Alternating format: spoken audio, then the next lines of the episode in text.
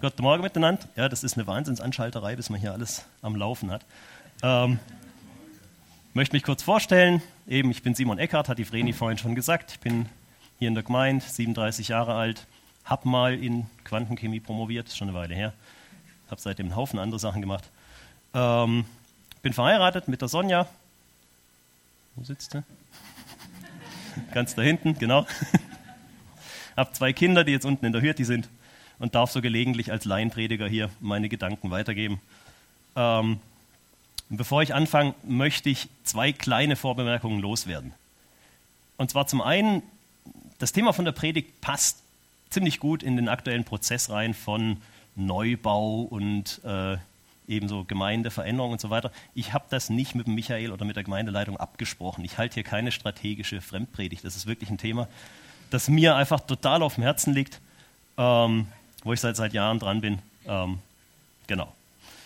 Und zum anderen, ich versuche hier vorne möglichst wenig von meinen Gedanken weiterzugeben. Mein Anspruch an mich ist eigentlich, dass ich euch weitergebe, was in der Bibel steht, dass ich versuche, das möglichst verständlich und alltagstauglich zu machen.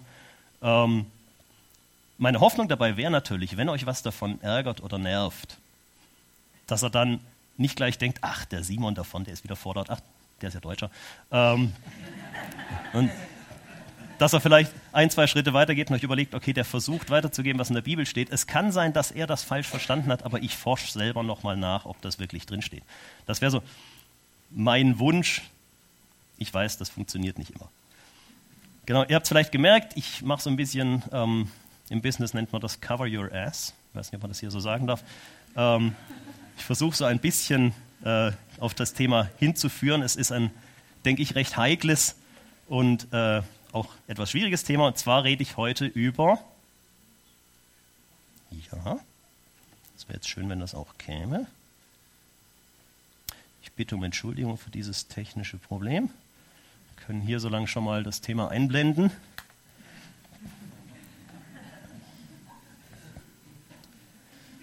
Genau. Ähm, ich weiß, also man hat mir das eingebläut, als ich in die Schweiz gekommen bin. Hier redet man einfach nicht über. Ja? Hat man nicht. Re äh, über. Redet man nicht. Hat man. Ich weiß, der Ton ist furchtbar. Weil ich Deutscher bin und man in Deutschland eher über redet als hier, darf ich das. Oder? Eigentlich nicht. Also, wenn ich als Deutscher hier in der Schweiz wohne, sollte ich mich eigentlich den kulturellen Gepflogenheiten anpassen, finde ich. Schließlich bin ich hier Gast. Und wenn hier niemand sonst über redet, dann tue ich es auch nicht. Abgesehen davon redet man in Deutschland auch nicht extrem viel über. Und ich meine, natürlich reden wir hier auch ein bisschen über, ich meine, wir reden zum Beispiel über das, was wir für den Gemeindebau brauchen. Da reden wir relativ oft drüber. Wir reden über das, was bei der Postauto AG veruntreut wurde. Aber wir reden jetzt eigentlich nicht über unser Persönliches. Ja, also, was wir verdienen, was wir eigentlich finden, was wir verdienen müssten, was wir so auf der hohen Kante haben, was wir für die Ferien bezahlen, was wir so als eiserne Reserve betrachten, ohne die wir uns richtig nackt und, und unzufrieden fühlen. Ähm, warum wir jetzt unbedingt wieder eine Markenjacke kaufen mussten, wo Made in Bangladesch drin steht und äh, keine aus fairer Bio-Baumwolle. Warum wir uns schon wieder nach zwei Jahren ein neues Auto leisten oder ja halt auch seit zehn Jahren vielleicht kein neues Auto leisten konnten. Ich meine, wir reden eigentlich nicht darüber, ob das, was wir mit unserem machen, richtig ist oder falsch. Das ist so ein bisschen ein, ein weißer Fleck bei uns. Und jetzt kommt mein Problem damit. Ich bin ja nicht nur Deutscher. Ich bin ja auch Christ. Genau genommen bin ich zuerst Christ, dann bin ich ziemlich lang nichts und dann bin ich Deutscher. Und irgendwo dazwischen bin ich noch Familienvater. Also mir ist Gott viel, viel wichtiger als mein Land oder die Kultur, in der ich lebe oder die Gesellschaft oder selbst die, die Gefühle der Menschen um mich herum. Wenn ich es irgendwie hinkriege, dann lese ich zweimal täglich in der Bibel, nicht weil ich ein total toller, wahnsinnig guter Christ bin, sondern weil ich wissen will, wie Gott sich eigentlich mein Leben vorstellt. Mein Leben mit ihm, mein Leben mit anderen Menschen. Und das Problem ist, die Bibel redet unheimlich viel über. Also eigentlich ständig, ja. Bei Mose ist es ein Dauerthema. Ähm, ich lasse jetzt die ganzen alttestamentlichen Bücher weg, bei denen es auch ein Thema ist. Amos kann man nachlesen, Malachi kann man nachlesen. Jesus hat das als ein Dauerbrenner, gerade vor allem im Markus- und äh, Matthäus-Evangelium. Äh, die Apostelgeschichte redet davon, die Briefe reden davon. Selbst die, die Offenbarung hat zwei, drei Kapitel, wo es wirklich nur um geht. Ja, die Bibel macht mir klar, dass mein Umgang mit was ist, was essentiell zeigt, wie es um eine Beziehung zu Gott bestellt ist. Ja, sie nennt jemanden, der nicht richtig damit umgeht, einen Narren. Das ist für uns ein Begriff, den verwenden wir nicht mehr allzu oft. Ein Narr in der Bibel, das ist jemand, der nicht nur dumm und kurzsichtig handelt, das ist jemand, der Gottes Realität entweder nicht kennt oder sie ignoriert. Ja? Das heißt, wie ich mit umgehe, lässt klare Schlüsse zu, wie ich mit Gott lebe. Und wenn ich nicht überrede, dann mach, dann, ja, weil man das halt einfach nicht macht, ja, weil man mir das eingetrichtert hat, dann erlaube ich, dass mir eine Kultur, etwas Menschengemachtes, die Gesellschaft in meinen Glauben reinredet. Es ist eigentlich komisch, dass uns das nicht extrem stört, oder? Dass uns jemand was vorschreibt, was wir machen oder nicht machen dürfen. Normal haben wir das überhaupt nicht gern. Ja, reinreden, dass, dass uns jemand Dinge sagt, dass uns, auf jemand auf uns zukommt und sagt, hey, passe mal auf, das, was du da gerade machst, das ist übrigens nicht Gottes Wille. Das gefällt uns nicht. Ja? Das ist anmaßend. Da, da nimmt sich jemand viel zu viel heraus, der hat ja selber seine eigenen Probleme, der macht doch selber Fehler. Was soll das überhaupt? Der soll doch erstmal vor seiner eigenen Tür kehren. Ich meine, wir leben im Zeitalter des Individualismus. Da darf jeder selber entscheiden, was für ihn richtig ist und was falsch. Und man, man darf sich ja da nicht so gegenseitig ähm, kritisieren. Die Bibel sagt was anderes. Und weil die Bibel halt so ein bisschen die Gebrauchsanweisung Gottes für mein Leben ist, möchte ich das ernst nehmen. Und in der Bibel sehe ich zwei Aspekte. Zum einen, ja, der Individualismus hat recht. Der Einzelne ist extrem wichtig bei Gott. Aber wir als Gemeinschaft sind genauso wichtig. Und wir als Christen ganz speziell, als, als Leib Christi, wie es die Bibel beschreibt. Ähm, kleiner Exkurs, was hat das mit zu tun? Ähm, ja, okay. Als Christ darf ich über Geld reden, ich muss sogar, ich lasse das mit dem Gepiepse jetzt, glaube ich, einfach mal. Ähm, ihr könnt dann auch besser zuhören, ist nicht so ablenkend. Okay. In der Bibel ist Geld ja ganz oft Segen und Fluch. Also Abraham zum Beispiel, so, so, ein richtig schöner, äh, richtig schönes Beispiel, der wird für seinen Glauben ja mit Reichtum gesegnet. Und ja, ich weiß, bei uns sagt man nicht unbedingt Reichtum, man sagt vielleicht eher Wohlstand. Ähm, ich weiß nicht, wo genau man die Grenze ziehen würde zwischen Wohlstand und Reichtum. Im Endeffekt ist beides ein Begriff dafür, dass man sich mehr leisten kann, als man braucht. Dass die Grundbedürfnisse im Leben abgedeckt sind, dass ich mir überlegen kann, kaufe ich mir jetzt noch einen Pulli, einfach weil er mir gefällt. Ja, wie gesagt, Abraham, Jakob ist so ein Beispiel, der hat äh, Wohlstand bekommen. Mit Geld wurde im Volk Israel auch sichergestellt, dass der ganze Dienst am Tempel funktioniert hat, dass die Armen, die Witwen, die Waisen, die Fremden im Land, dass die versorgt waren, dass die nicht äh, in der Gosse gelandet sind. Salomo schreibt in seinen Sprüchen was über die tüchtige Hausfrau, nicht im Sinn von, oh, die steht so schön am Herd und putzt den ganzen Tag, sondern die schafft und werkt und bringt Geld ins Haus. Amen.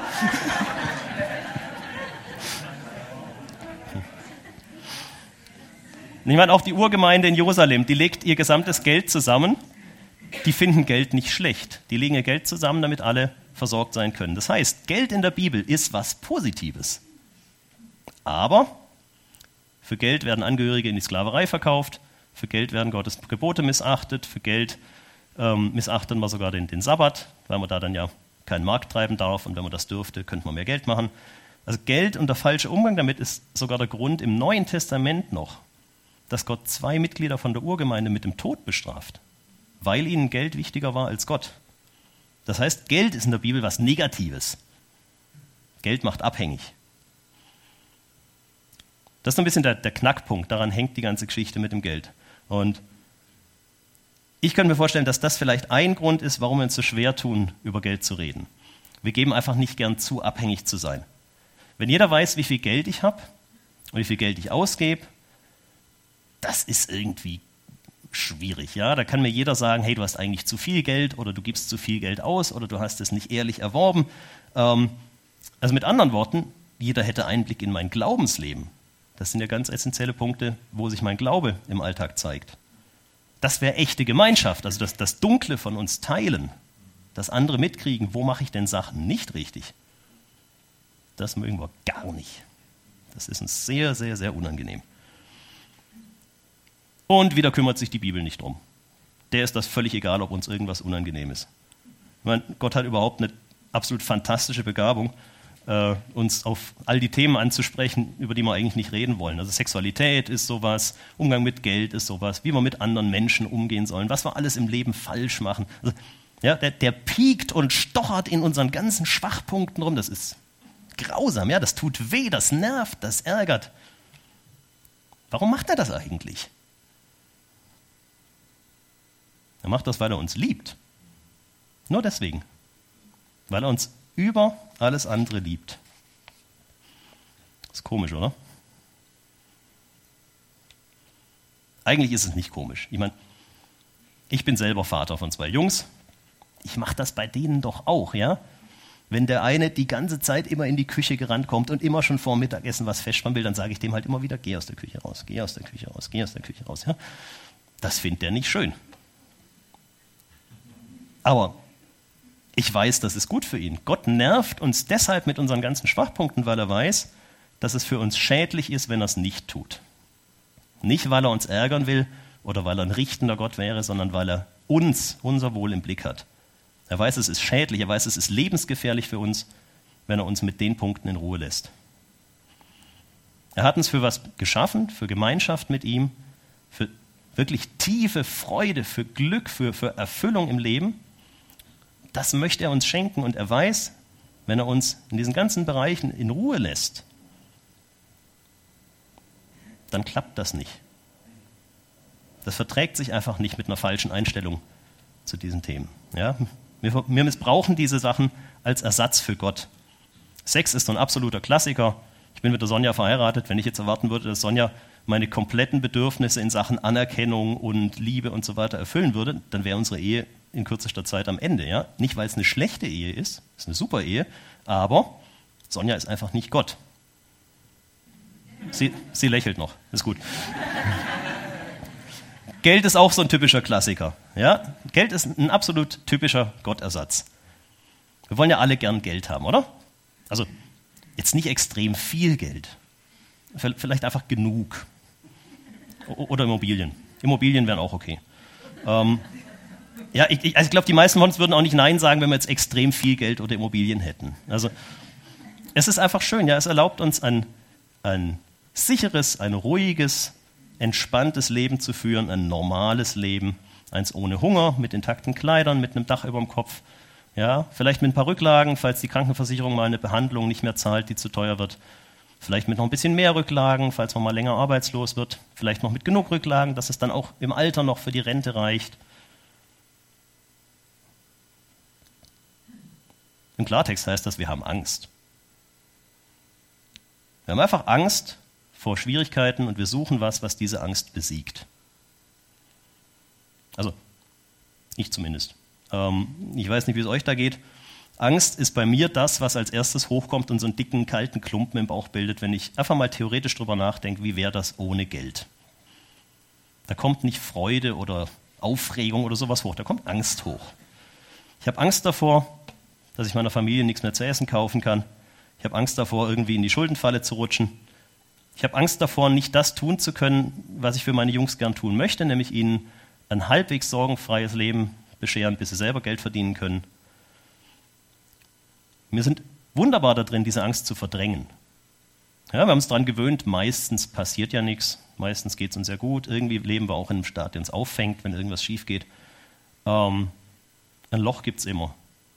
Irgendwas schiefgehen kann immer. Es gibt keine perfekte Absicherung. Ich habe mal gelesen, die Schweizer wären das Volk, das am meisten unnötige Überversicherungen kauft, also Versicherungen für Sachen, die sie schon versichert haben. Da ist bis zu fünffach. Es hilft nicht. Die perfekte Sicherheit gibt es nicht.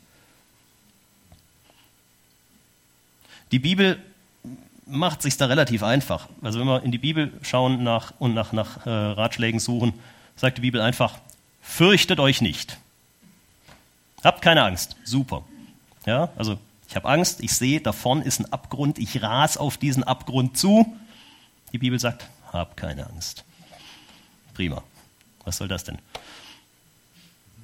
Gott sagt in der Bibel nicht einfach nur, hab keine Angst. Er sagt, hab keine Angst, ich bin da. Ich bin der allmächtige, großartige, allwissende Gott. Ich habe dein Leben im Griff. Ich habe dich lieb. Ich habe dich im Blick. Ja, ich weiß, da vorne ist ein Abgrund. Du rast da drauf zu. Hey, du sitzt in einem Flugzeug, in das ich dich gesetzt habe. Ist doch egal. Jesus sagt, in der Welt habt ihr Angst, aber seid getrost, ich habe die Welt überwunden. Okay, zurück zum Thema. Ich will ja eigentlich über Geld reden. Ihr merkt, vorhin habe ich über Gemeinschaft geredet, da wollte ich eigentlich über Geld reden. Jetzt habe ich über Angst geredet, eigentlich wollte ich über Geld reden. Es ist ein ziemlich komplexes Thema, das Geld. Also nochmal zum Mitschreiben. Wir haben einen Gott, der uns über alles liebt. Ja, den allmächtigen Weltherrscher, der sich auch noch dazu bereit findet, uns toll zu finden, der zu uns kommt und sagt, hey, jeder einzelne von euch, hey, du bist super, ich finde dich klasse, ich möchte mit dir tiefe, intensive Gemeinschaft haben. Ich möchte, dass du selber tiefe, intensive Gemeinschaft mit deinen Kumpels erlebst. Ein Gott, der uns nicht einfach nur als seine Mitarbeiter ansieht, als, als Kanonenfutter, sondern als seine geliebten Kinder, als seine Erben, Wahnsinn, oder? Das ist ein Gott, der ist erlebbar, der antwortet, mit dem kann man reden, der reagiert im Leben. Und wir haben Angst. Wir haben Angst vor zu wenig Geld. Wie passt das zusammen? Ich denke, ein Hauptgrund ist, wir kennen Gott zu wenig. Wir haben einfach zu selten erlebt, wie es ist, wenn er uns finanziell auffängt. Weil, um zu erleben, wie Gott reagiert, wenn wir kein Geld mehr haben, müssten wir erstmal kein Geld mehr haben. Passiert selten.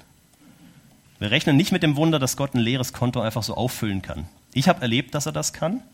Ich weiß bis heute nicht wie. Ich bin Naturwissenschaftler, ich wüsste gern wie, aber ich weiß es nicht. Ähm, aber wir müssten auch mal in die Lage kommen, ein leeres Konto zu haben. Wer von uns kommt denn in die Lage, ein leeres Konto zu haben? Okay, der David da hinten.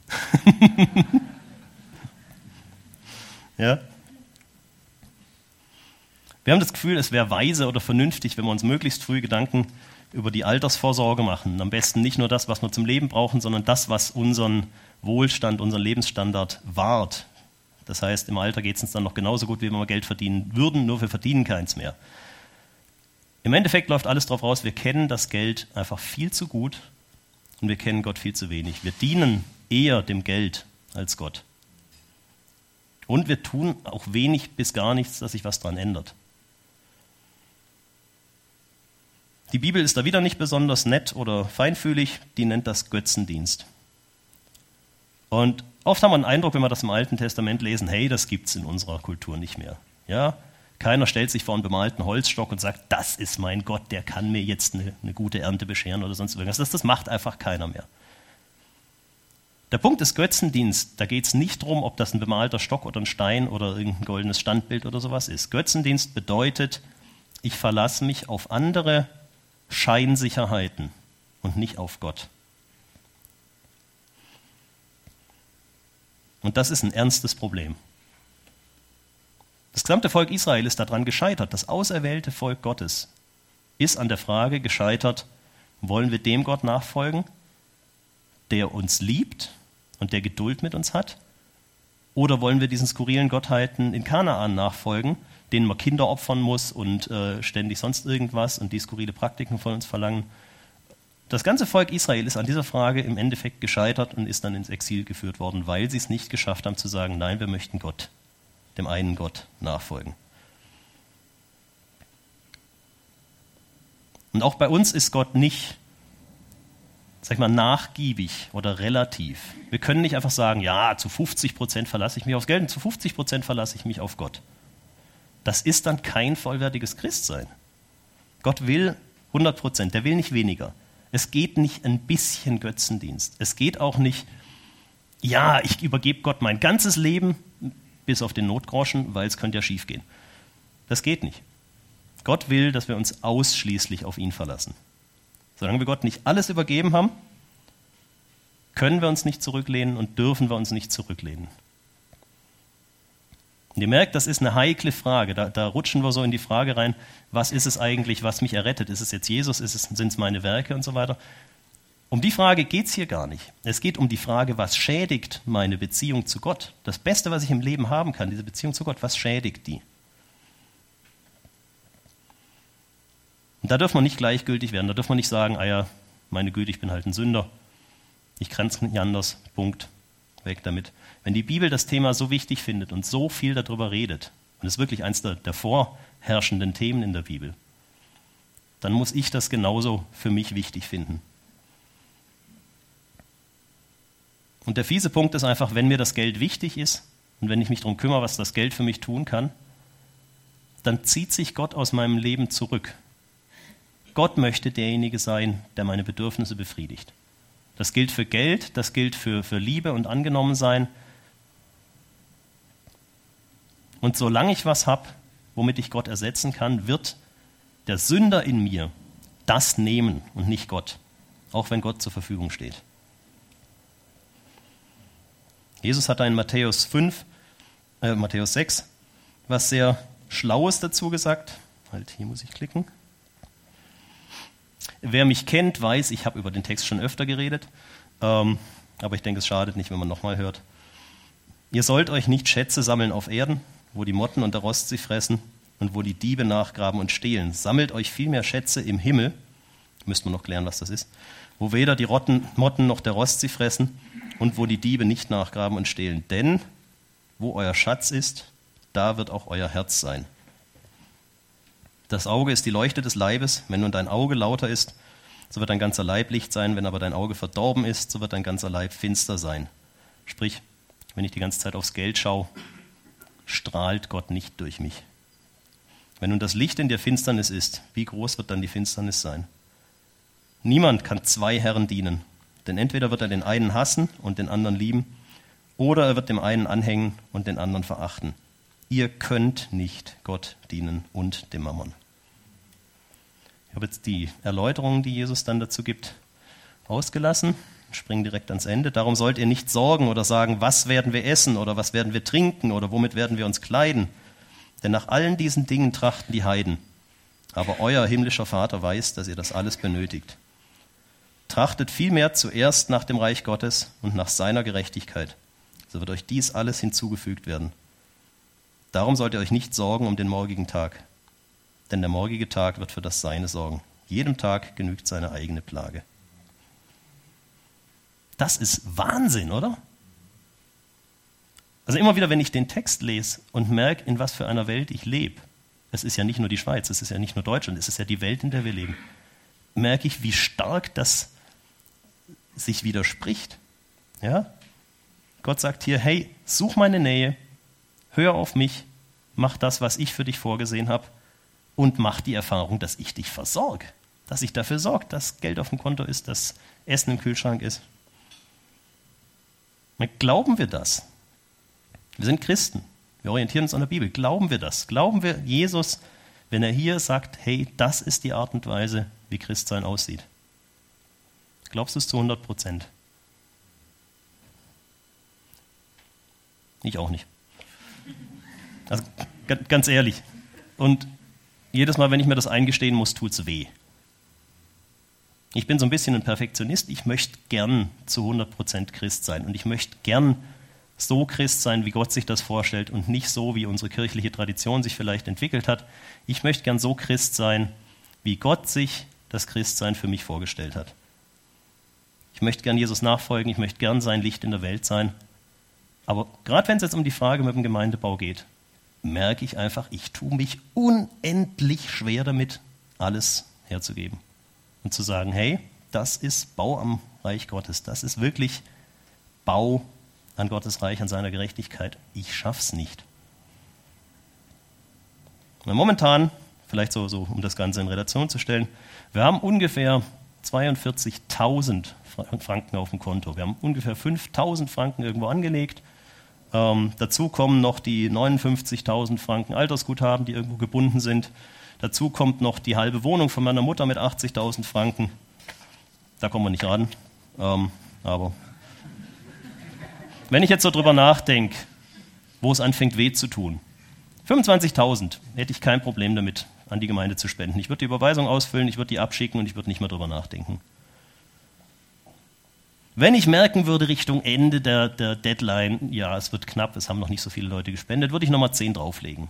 Das wird schon ein bisschen zwicken. Ja? Ich meine, wir hätten dann immer noch 7000 Franken sofort verfügbar. Das würde reichen, um, keine Ahnung, ähm, unsere gesamte Familie in ein Billiglohnland zu verlagern und dort in einem Zelt zu leben, wenn es jetzt wirklich ganz, ganz schlimm käme. Aber eben, es fühlt sich schon so ein bisschen eng an und kneift. Ich habe dann mal drüber nachgedacht. Das gleiche Gefühl hatte ich als Student. Da hatte ich noch keine Frau, noch keine Kinder. Wenn das Konto mal so unter 100 Euro gesunken ist. Also 7000 Franken jetzt, 100 Euro damals. Leicht verschobene Maßstäbe. Ähm, ich habe dann bei der Predigtvorbereitung lang drüber nachgedacht, weil ich hier von die Wahrheit erzählen möchte. Und ich glaube, wenn ich viel drüber nachdenken würde, was Gott schon alles in meinem Leben gemacht hat, und er hat wirklich viele spannende Sachen gemacht, könnte ich wahrscheinlich alles bis auf 1000 Franken weggeben. Das wäre so das, wo ich sagen würde, damit kann ich die laufenden Ausgaben bestreiten, vorausgesetzt, ich hätte wieder einen Job. Ähm, genau. Merkt ihr dieses fiese Gummiband, das mich immer wieder zurückzieht zum Denken, mit Geld ist es sicherer als ohne? Das ist nicht das Denken, das die Bibel uns vermitteln will. Die Bibel vermittelt uns das Denken mit Gott ist es sicherer als mit allem Geld der Welt. Gott ist Herr über das Geld. Ich habe gesagt, Gott macht Positives mit Geld. Es ist nicht so, dass Gott das Geld verabscheut. Gott verabscheut die Wirkung, die das Geld auf uns hat. Und dieses, dieses hässliche Gummiband, das mir immer wieder die Perspektive verzerrt und mich immer wieder überlegen lässt, ohne Gott in Betracht zu ziehen. Immer wieder überlegen lässt, was ist denn, wenn Gott nicht handelt, wenn er mir nicht hilft, wenn er mich hängen lässt. Und dann fliege ich auf die Schnauze und dann habe ich kein Geld mehr, dann habe ich kein Netz, keinen doppelten Boden. Ähm, dann hängt meine Familie auch noch mit drin. Ich muss mir immer wieder sagen, diese Angst ist falsch. Ich habe einen allmächtigen Gott. Ich bin Kind, geliebtes Kind von diesem allmächtigen Gott. Ich muss mir keine Sorgen machen, überhaupt keine Sorgen. Ja? Und ich will mein sagen wir, Fehlverhalten in dem Bereich auch nicht entschuldigen. Es ist falsch, so am Geld zu hängen. Ich möchte nicht damit leben müssen, inkonsequent zu sein. Aber ich bin's dummerweise. Ich bin inkonsequent. Ich freue mich über jeden Schritt vorwärts, den Gott mir da ermöglicht, dass ich wieder noch ein bisschen mehr loslassen kann, sagen kann, hey, das ist mir jetzt auch egal. Aber ich bin und bleibe ein Sünder und ich werde in diesem Leben auch nichts anderes mehr werden. Das ist so ein bisschen die grausame Spannung, in der wir stehen. Ja? Wir sind geliebte Kinder Gottes, trotzdem machen wir noch Sachen, die Gott nicht gefallen. Das ist auch sowas, wo ich essentiell von Jesus abhängig bin und manchmal gern nicht wäre, aber das ist ein anderes Thema. Aber alles für Gott verfügbar halten, also wirklich dauerhaft, das ist echt schwer. Es geht ja nicht mal darum, dass wir sofort alles weggeben, wie beim reichen Jüngling. Ja, die Geschichte kennen wir. Reicher Jüngling kommt zu Jesus und sagt, was muss ich tun, dass ich das ewige Leben kriege? Jesus sagt, halt alle Gebote. Der Jüngling sagt, ja, mache ich schon. Und dann sagt Jesus, hey, du hängst zu sehr an deinem Geld, an deinen Immobilien. Gib die weg und dann bist du frei und kannst mir nachfolgen. Und der Jüngling dreht sich um, geht weg und schafft es nicht. Es geht ja nicht mal bei jedem darum. Es geht um einen dauerhaften Lebensstil als Verwalter. Dass wir sagen, das, was auf dem Konto liegt, das, was wir haben, das ist nicht meins. Ich bin Gottes Verwalter. Gott gibt mir viel Geld, dann sollte ich auch in vielem treu sein. Gott gibt mir wenig Geld, dann kann ich auch wenig falsch machen. Aber egal, was er mir gibt, das ist alles zu Gottes Verfügung.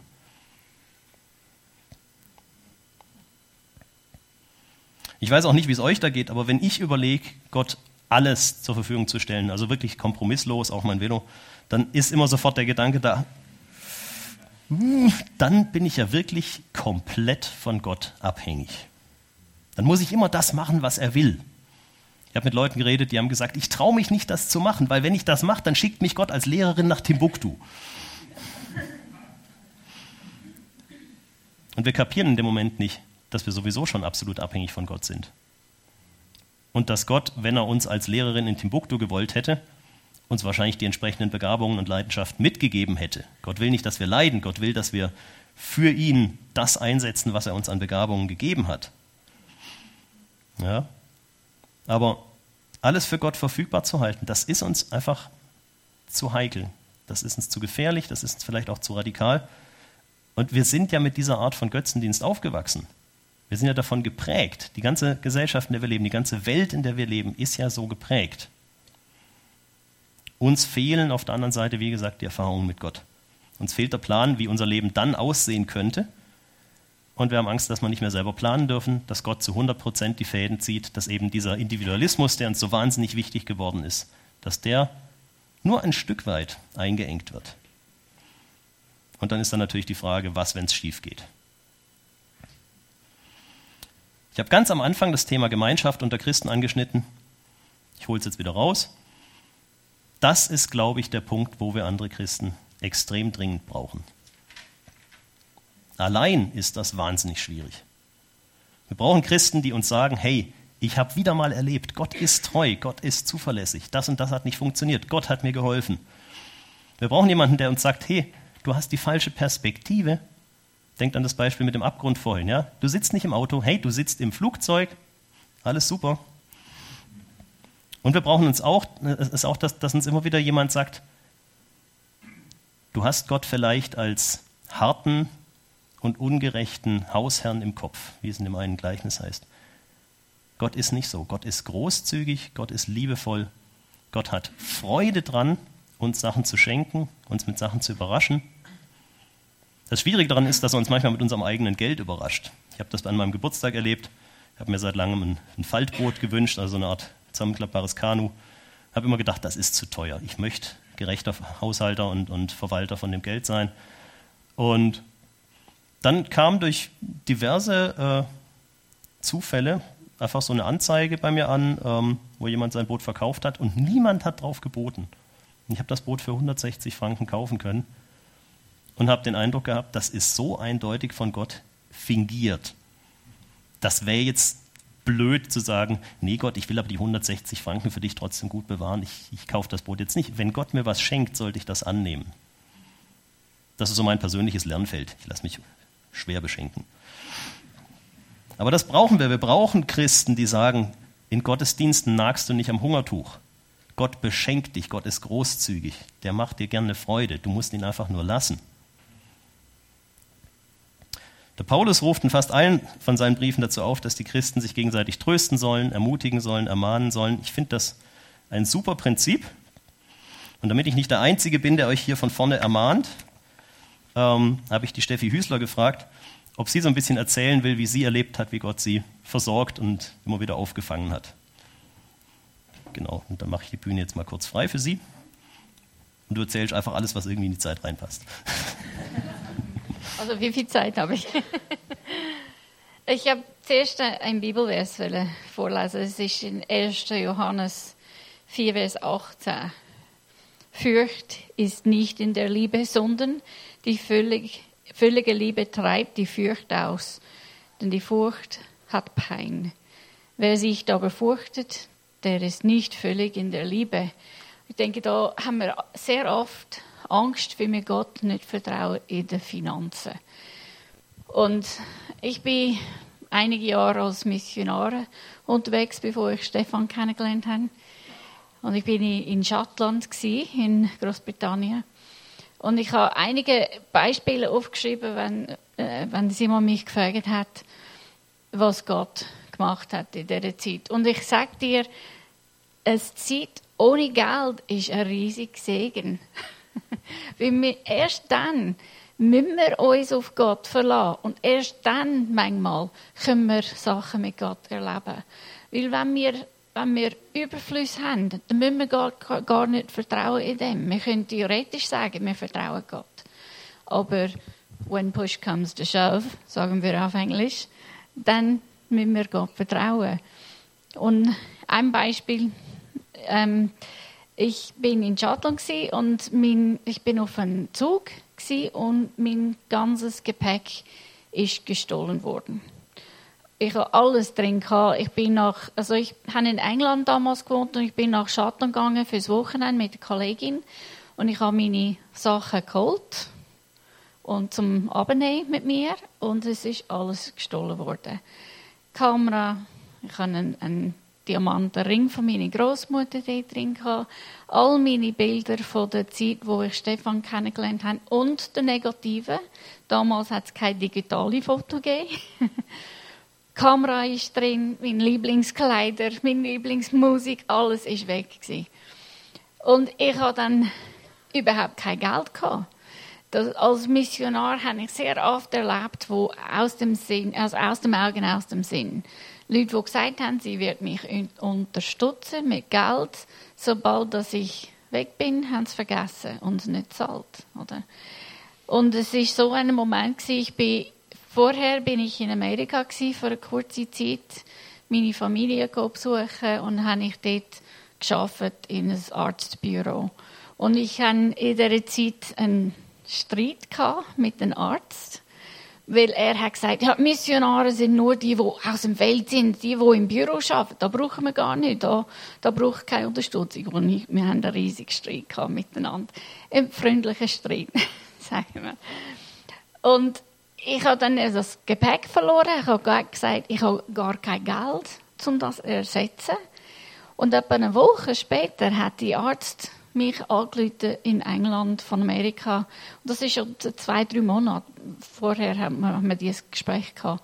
Und er hat gesagt, Gott hat mich wirklich aufs Herz gelegt. Ich, ich muss dich unterstützen. Und ich will Geld geben. Wo kann ich das Geld schicken?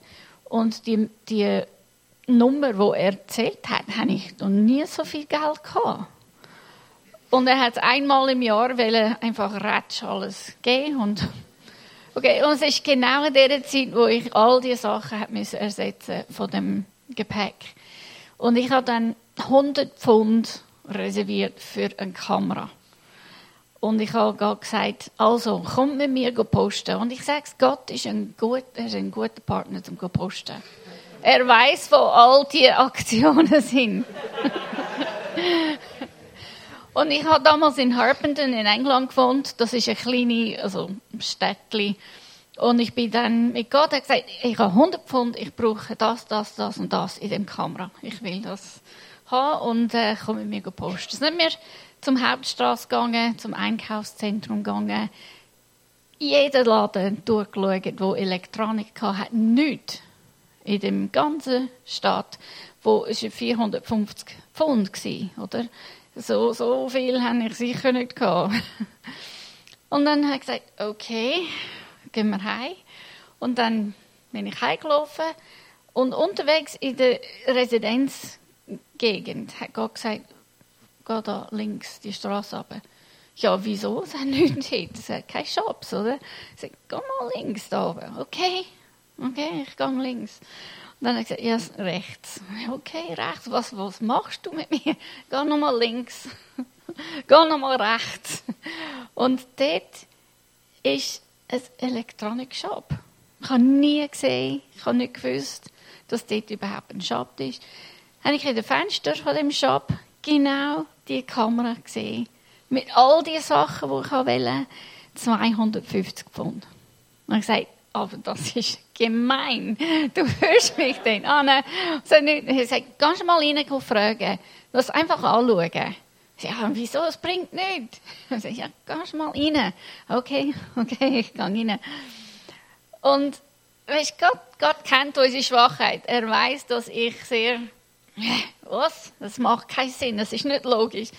Und er kannst du mal rein? Dann habe ich, bin ich reingegangen. Ich habe nicht gesagt, dass ich nur so und so viel Geld hatte. Oder ich habe gesagt, darf ich die Kamera anschauen? Er hat es selbstverständlich genommen, hat es alles gezeigt und so.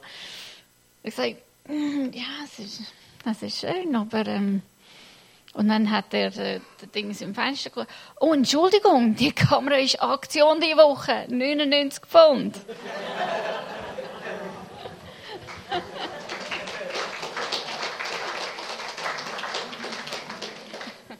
Habe ich Zeit zum Namen? Ist gut? Ah, okay. Ähm, ich habe da ein, ein, ein Triple-Erlebnis. Äh, einmal wieder habe ich überhaupt kein Geld gehabt. Und damals hat es kein E-Mail, kein Internet, nicht einmal Web.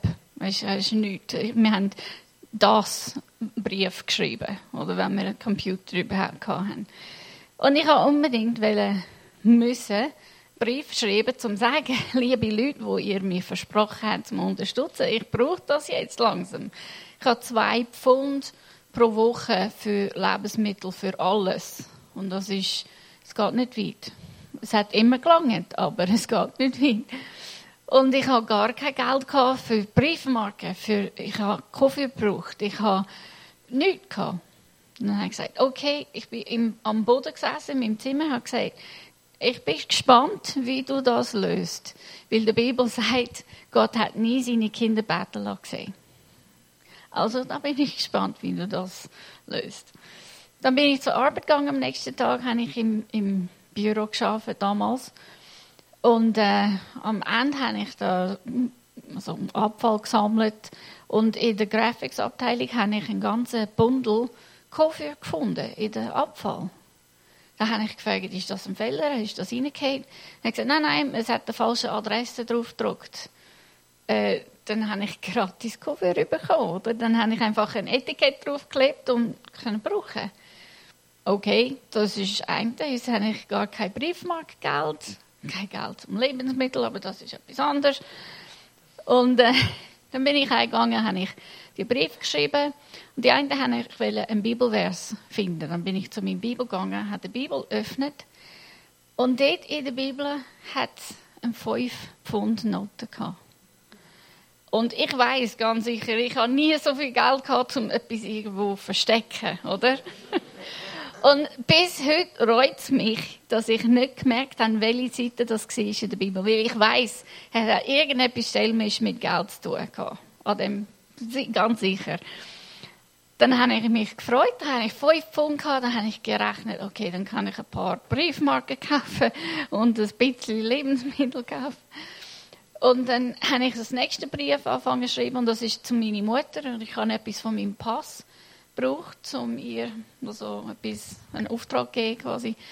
Und dann bin ich zu ein, ich hatte so ein Holzbuch gehabt, wo mein Pass drin war und andere so offizielle Papiere, weil wir haben ab und zu Diebe, die gewusst haben, wenn die E-Mail weg sind, sind sie reingekommen in unsere Wohnung und haben uns ausgeraubt.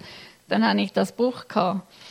Bin ich zu dem Buch gegangen und dort in dem Buch ist ein 10 Pfund Note gewesen.